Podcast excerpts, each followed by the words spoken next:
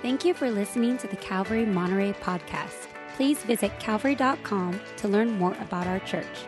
And visit nateholdridge.com for additional Bible teaching from our lead pastor, Nate Holdridge.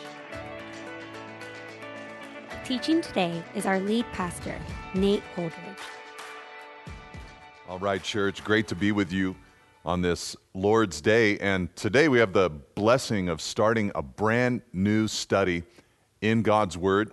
You know that we like to move verse by verse through various books of the Bible, and in prayer and waiting on the Lord, I've decided that we're going to, as a church, move through the book of First Peter together. So if you turn there in your Bibles, and there's absolutely no shame in going to the table of contents and looking it up for yourself.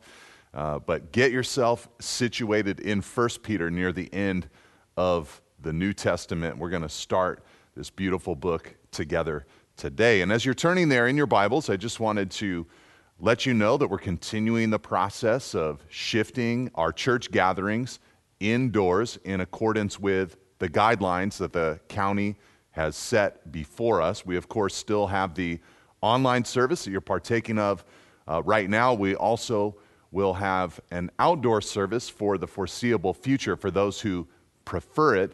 Uh, we just started our 8 a.m. indoor service last week, and we are calculating and trying to decide when to move our next service indoors. It might be the 9:30 service or the 11:30 service that we shift into an indoor uh, environment here at the church. So be praying for us as we try to navigate all the different restrictions and uh, numbers, uh, cap limits, and all of that that we're trying to adhere to. Uh, but we're excited that it seems that the numbers uh, for COVID are drastically uh, decreasing and that God is giving us victory and that we can move into having a great summer and fall uh, together. And so we're praying uh, for that. But today, let's turn our attention to 1 Peter uh, chapter 1. We're just going to look at the first couple of verses today. And I want you to imagine, if you can, the ancient civilization of northern Turkey, uh, Greek culture in that time, and the Roman Empire from their positions just across the Aegean Sea in Europe have begun to heavily influence your community. Roman roads, taxation, and military are ever present. And so is Greek thought. Everyone in your community there in northern Turkey, as you use your imagination today, everyone's gone along with Greek and Roman way of life. And times seem to be, in one sense, improving. The age is heading in a specific direction, and you are caught up in its wave. Then one day, with no announcement, a messenger arrives to your small town. He's not there to trade like nearly all the other travelers who pass through. Instead, he has news to proclaim. It isn't a decree from Caesar that he's there to proclaim, though. It's about a man named Jesus. That Jesus is God, he says, and he became one of us, the preacher declares to you. Then he died as a substitute for you, rose on the third day. And as this glorious gospel is declared to you, you find yourself agreeing and believing and wanting this Jesus. His spirit then fills you, and now your life is changed. Now you find yourself part of a new community within your larger community. You and the other Christians in your town gather together as one on Sundays and in smaller settings throughout the week. As you all study Scripture and worship the God who wrote them, you relearn everything that you thought you knew. Soon you realize that your views and your lifestyle are incongruent with the Roman and Greek way that you'd previously adopted. And you're not the only one to begin to realize that you're different. So do the people in your town. They suspect that you don't think like them, and they certainly can see that you don't live like them. People in your community have always represented all sides of thought, but you and the other Christians have embraced something different than everybody else, a third way. Jesus is your king. He's worthy of your worship. And he asks you to both love others and to tell them about him.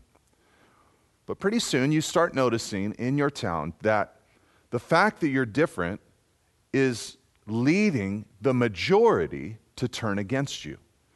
Their rejection of you and your other fellow Christians isn't catastrophic at first, but it's subtle as they start to turn their backs on you. You worry that you might be physically harmed one day because of your Christianity, mainly because they're willing to say such angry and hateful words about you and your Lord.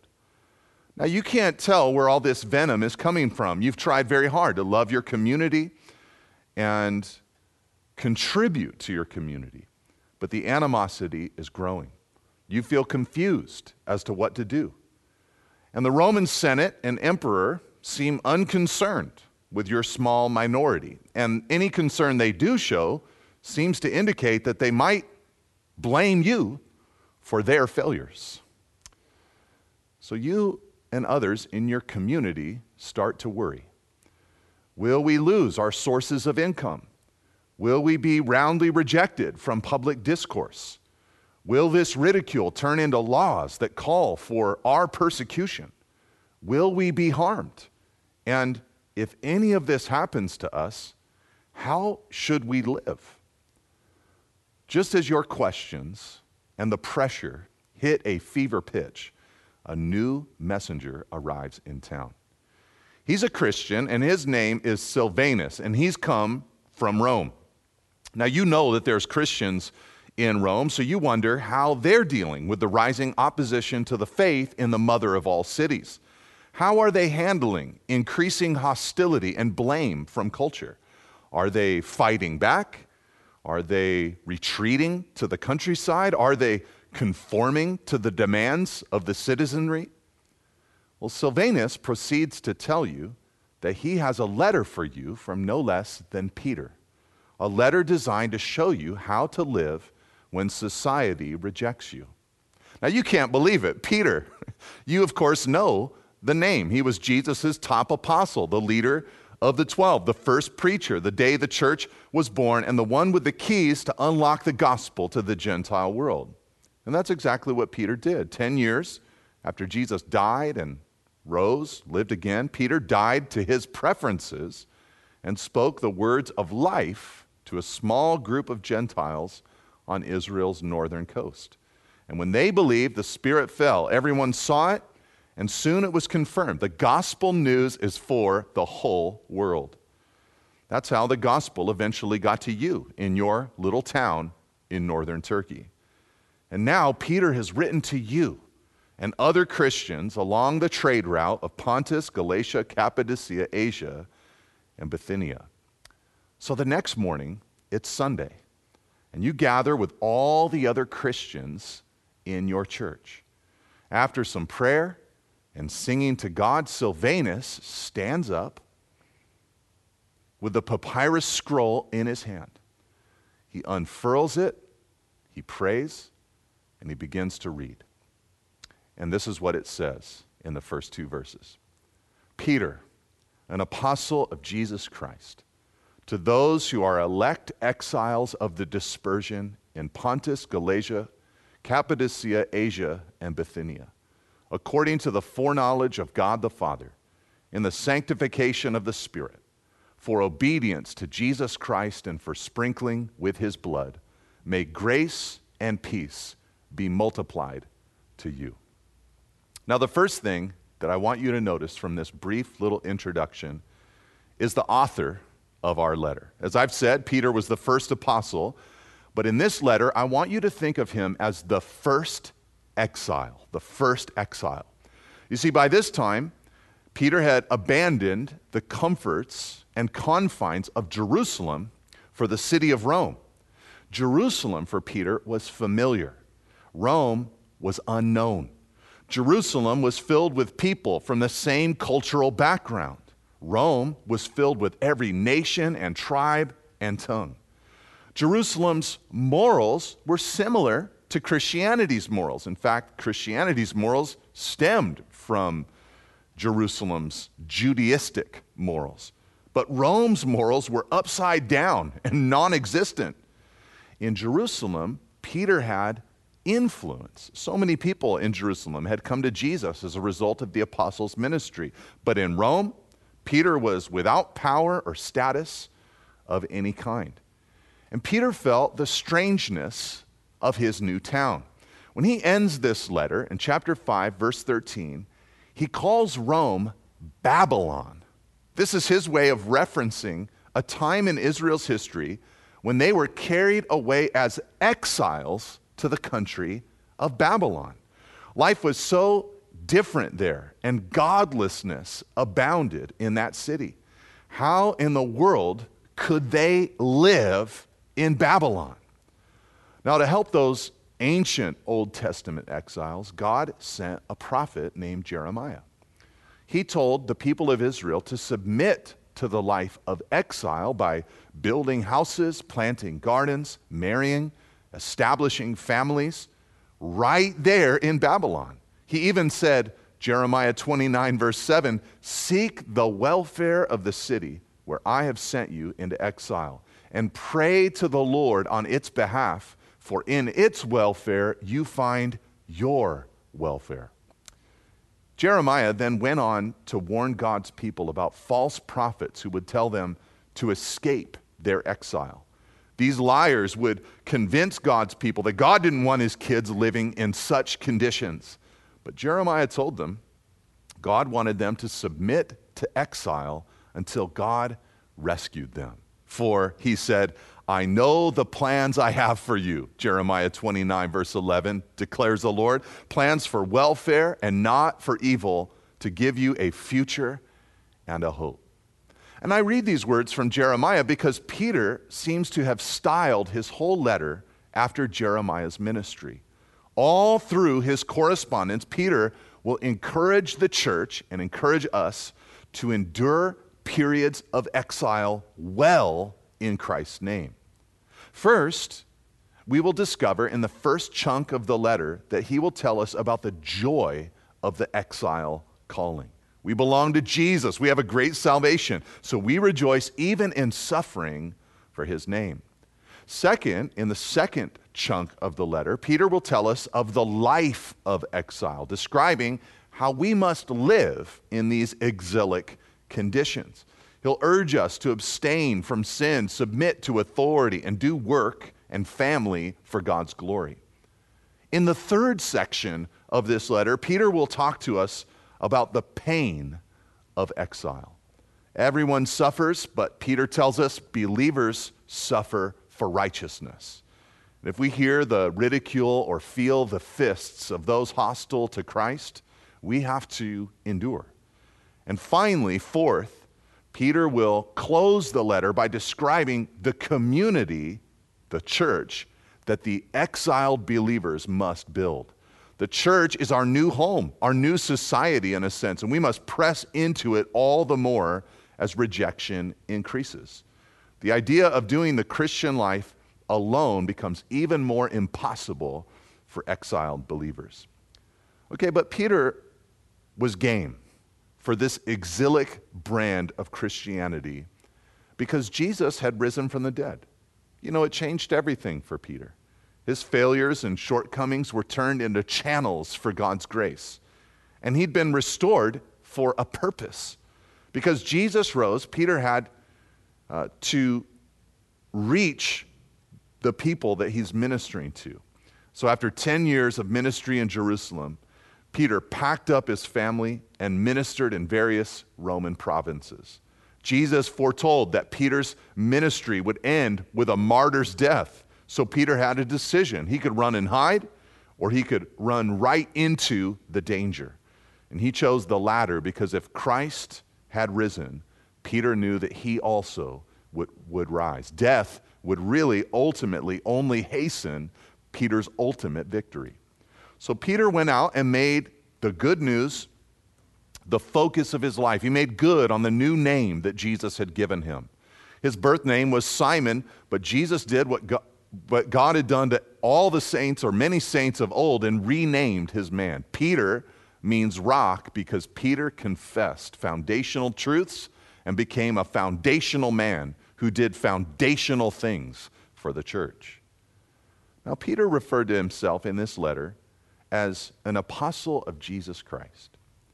You know, when Paul said at the beginning uh, of his letters that he was an apostle, it often indicated he'd have to defend his position or correct his audience. But when Peter said it, no one argued. Everybody knew that Peter was an apostle. If Peter's not an apostle, no one's an apostle.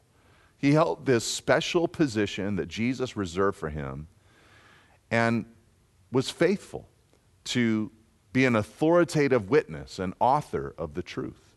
Like the Old Testament prophets, these men would speak words that shaped civilizations. But as an apostle, Peter was exile number one. He knew what it was to be outcast from society because of Jesus. You could say he learned about being rejected from both the right and the left because of his belief in Christ. The right, fashioned by Judaism, did not like the grace and forgiveness for all nations that Peter preached. And the left, formed by much of Roman society, did not like the restrictive morality that Peter taught. And neither liked to think of Jesus as Lord. And for that, Peter is exile number one in this letter. Okay, but the second thing I want you to see in these introductory verses is the recipients. Peter called them the elect exiles of the dispersion there in verse 1. And it's an area that we know of as northern Turkey uh, today. Now, the title is a very Jewish title because in the Old Testament, when the Assyrians and Babylonians attacked Israel, they were dispersed and they became known as the diaspora. They had been scattered throughout the world. But Peter takes that title and he lays it firmly on the Jewish and Gentile church of that region and era. We know that he's writing to a predominantly Gentile church because of the way that he'll describe their lives before Christ later on in this letter. They'd lived sensuously, they'd followed their passions and their old life, they'd partied hard, intoxicating themselves and engaging in the kinds of acts that alcohol emboldens. Peter said that these Christians had been ransomed from futile ways that the previous generations had taught them to live in, and now they'd become God's people. All this is evidence that these were mostly Gentile people. You'd not read those kind of descriptions about Jewish converts. This helps us know, brothers and sisters, what made this original group into exiles. It's what makes us exiles today. First, they believed things that made them exiles, and second, they lived in a way that made them exiles. Both their beliefs and their lifestyles were looked down upon by the larger society, so they became exiles. Now, you might be wondering about the kind of marginalization that these uh, Christians that Peter wrote to were experiencing. And you might even be wondering with a little bit of suspicion. You know, it's common for us in Western churches today to make comments about how, you know, the persecution that they felt or that so many brothers and sisters in Christ throughout the world are feeling today is nothing compared to the societal pressure that we are experiencing in the West. We're not experiencing physical persecution, which is so much worse than, you know, name calling or public ridicule.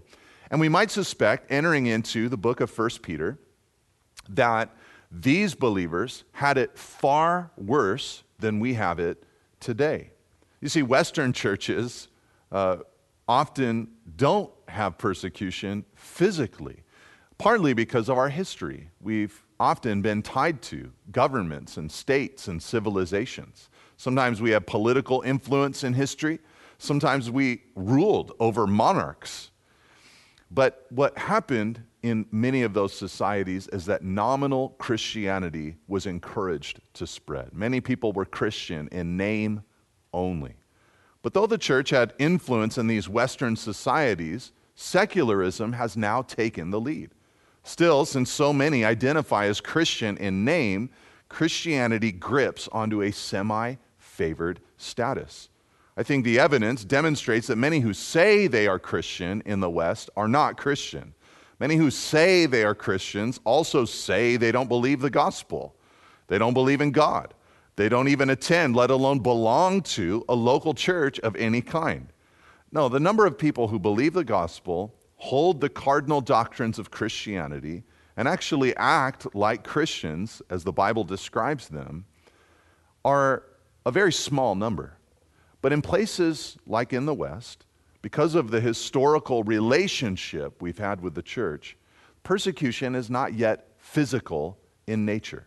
You see, Christians in many nations are beaten and econ- economically disadvantaged because of their faith, but this hasn't happened broadly yet in the Western world. So we might be tempted to tune out 1 Peter because they certainly must have had a level of persecution so much more severe than ours. But I would say, not so fast. The hostility that's described all throughout this letter is, listen to me now, verbal. Verbal slander and malicious accusations. Look at 1 Peter 2, verse 12. It says, Keep your conduct among the Gentiles honorable, so that when they speak against you as evildoers, they may see your good deeds and glorify God on the day of visitation. 1 Peter 2:15 For this is the will of God that by doing good you should put to silence the ignorance of foolish people. So it's something spoken that will be put to silence. 1 Peter 3, verse 9 do not repay evil for evil or reviling for reviling. 1 Peter 3:16 have a good conscience so that when you are slandered those who revile your good behavior in Christ may be put to shame. Now hearing those descriptions should make us realize that we are right now entering into the kind of territory that Peter thought his readers were in. I know recently I heard a story of a Christian man who was on his company's softball team, and he had a great time with everybody on the team, lots of friends. And everybody knew that he was a believer. But one night he hopped onto Facebook and he was horrified to watch most of his teammates berating Christians and ridiculing the Christian faith as little more than belief in fairies and goblins. And of course, you could go online and find millions of similar cases and examples. This brand of ridicule, by the way, the verbal kind of ridicule, has always been around against the church. You know, it's difficult to know precisely what people were saying about these original Christians, but there is some interesting evidence that archaeology has unearthed. In ancient Rome, in the second century, carved into plaster on the side of a building is a picture, Roman graffiti. It's a crude drawing of a man with a donkey's head dying on a cross. Below the man is another man lifting up his hand, looking as if he's worshiping this figure on the cross. And the caption that somebody wrote almost 2,000 years ago is Alexamenos worships his God. It's ridiculing Christians, ridiculing believers for their faith. It probably even had a little hashtag to circulate around ancient Rome. Okay, but Peter, what he wanted to do was comfort his audience. And that's what this letter is going to do comfort believers who are beginning to realize that they are exiles uh, because of and for their faith. And I hope that you're beginning to realize that this audience that Peter's writing to includes you and me. All through the letter, he'll encourage us with the truth about who we are, and he'll allude to our identity even in this brief introduction. Now, the overarching encouragement Peter gives comes from his description of these exiles in the very first sentence. Look again at verse 1. He calls them elect. To be elect means that we are recipients of God's grace, those that God has called to his love. He has prompted us to trust him, and we have received his call. Now, this is not a theme that's meant to spin you out or shake your faith. It's not meant to be taken out of context and placed into a sterile or unfeeling theological system. No way. Being elect, that doctrine, is meant to bring celebration from the Christian heart. God chose Adam, God chose Noah, God chose Abraham, God chose Israel, and if you're in Christ, God chose you. And Peter wanted his readers to celebrate how the entire triune God had chosen them. He did this by alluding to the Father and the Spirit and the Son in the second verse that we read today. What did the Father do? Well, he said in verse 2 He elected us according to the foreknowledge of God the Father. Now, I don't think this means that God knew that we would choose him, so he chose us first. I suspect what it means is that he knows, he knows us, he knows his plans, and we are part of those plans. These suffering believers would have celebrated that the Father knew them and his plans for them. But what did the Spirit do? Well, Peter tells us in verse 2 that the Spirit sets us apart for sanctification. This word often refers to the process of spiritual growth during the Christian life. But it is used here to describe the act of setting us apart to God at the point of salvation. When these beleaguered Christians trusted Christ, the Spirit set them apart for God, like a special dish used for a special purpose. You know, I'm thinking of my daily favorite coffee mug that I like to use. God, when He set us apart, set us aside for a special purpose. And this comforts us during times of persecution. But what did the Son do? Well, it says in verse 2 that the Son chose us for obedience to Him and for the sprinkling of His blood. This means we're chosen by God to receive the gospel of Christ, obey the King who is Christ, and declare the gospel of his blood to the world. These early believers would have been encouraged to know that their trials were not in vain. God had a mission for them to engage in that was based on all that they'd received about Jesus. And all this talk from Peter about our identity in God is meant to encourage us. If we feel alien to our world, at least we know God accepts us. If we feel we have fewer opportunities to root down in culture because of our faith, at least we know we have roots in God. And if we feel like we aren't given a place or purpose by society, at least we know that God has given us his gospel and a mission to proclaim it. You see, these original hearers would have been greatly encouraged to know that despite all their trials and rejection and the difficulty of being a Christian in their world at that time, they belonged to God. This is important. I don't know if you remember the first time you ever rode a roller coaster, but that went upside down, but I can remember the first time. It was at the Santa Clara's Great America my dad and I rode the demon together. I was probably like seven or eight years old. And I remember being terrified. I didn't understand physics and how I'd be pinned to my seat because of, you know, the velocity at which we were traveling as we made that loop. I thought there was a good chance I might fall out of the roller coaster. But once we got in to that little car and they strapped me in and put that harness around me and brought down those that shoulder restraint, I knew that I was firmly connected to the car, and I trusted that that car was firmly connected to the track. In a similar way, if believers understand how firmly attached we are to God, then we'll be strengthened and calm when persecution hits. The ride might be rough, but we are secure in Him. All right, let me wrap up this introductory teaching on 1 Peter by, con- by looking at one last thing. I want to show you the theme that I've chosen for our study of 1 Peter. I'm calling this series The Grace of Exile. And I've taken this from a little verse at the very end of the letter. Paul, Peter, excuse me, con- concluded this letter by saying in chapter 5, verse 12, I've written briefly to you, exhorting and declaring that this is the true grace of God. Stand firm in it. So, that, what that means is that Peter saw everything that he wrote in this letter as an ex- exhortation and a declaration of the true grace of God. You know, if you take time to read this letter, and I'd encourage you, you should read this letter this week. It's five chapters long. Um, it'll take you 15 to 20 minutes to just read it in one sitting. What you'll discover is that it's a description of the life of exile. Hardships abound, ridicule exists, decisions to live unlike everyone else are present.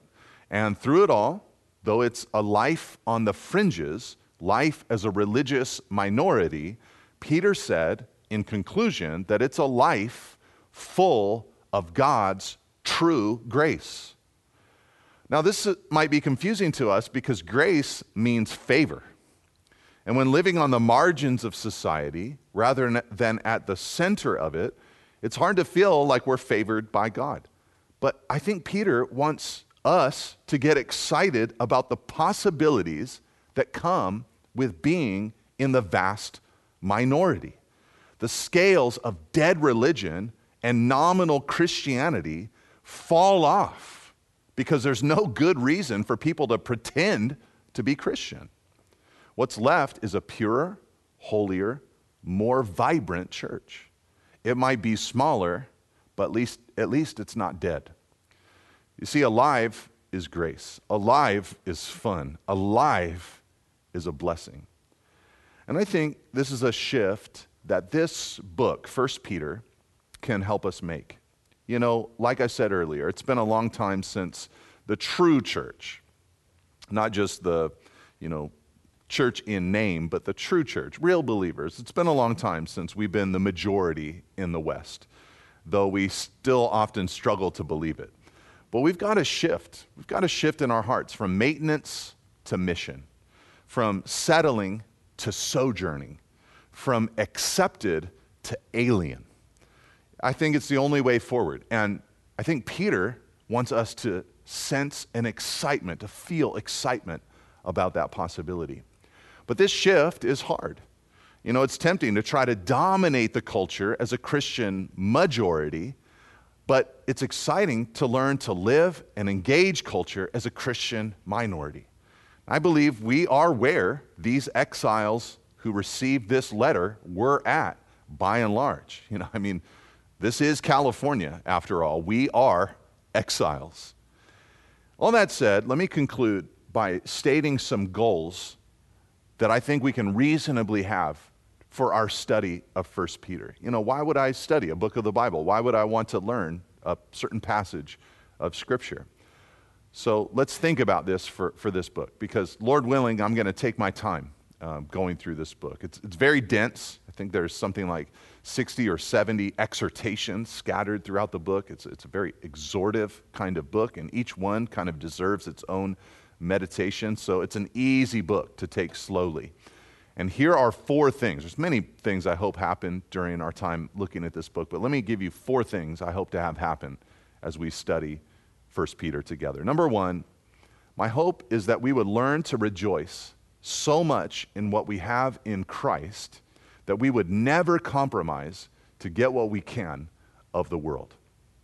You know, one of the greatest protections against theological or lifestyle error is being fully and completely satisfied in and with Jesus. And Peter is going to totally take that tone right out of the gate, starting with our study next week. Number two, my prayer is that we would learn better how to bless our community with the gospel, that we'd learn better how to bless our community with the gospel. And what I mean by that is that the days of people coming to church gatherings when searching for something are really largely over. You know, people with a church background, maybe who've run from God previously, uh, they might wander back into our public gatherings. You know, maybe their parents raised them to, to be believers, but they rebelled for a season. They might come to a church gathering and search for something. But that group is actually getting smaller statistically every single year. Uh, we have to think a little bit more according to the Luke 14 23 phrase of going out into the highways and the hedges with the gospel. And so I'm hoping and praying that as we wrestle with 1 Peter, we'll see some fresh ways to be bringing the gospel to the community rather than just kind of hoping that the community comes to us to hear the gospel. My third prayer is that we would discover fresh biblical ways to build up our gospel community, the church, so that we can lean into each other during the difficult strain of social rejection. You know, one antidote to rejection from the community is the acceptance of Jesus' community.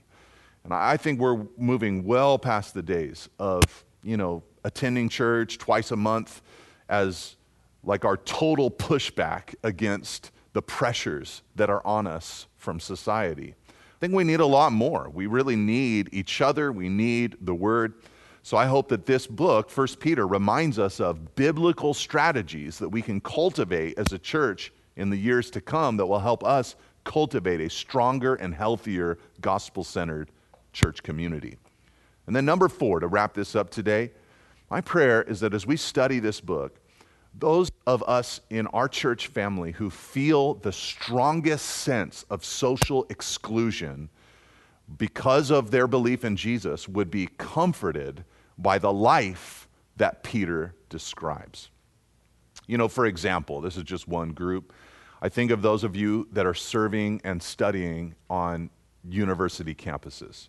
You know, there's a strong intolerance of the Christian faith on many campuses and in many classrooms. So I pray that this book, 1 Peter, will give you the encouragement that you need, first of all, but also will give you the wisdom and discernment that you need to help you navigate your setting.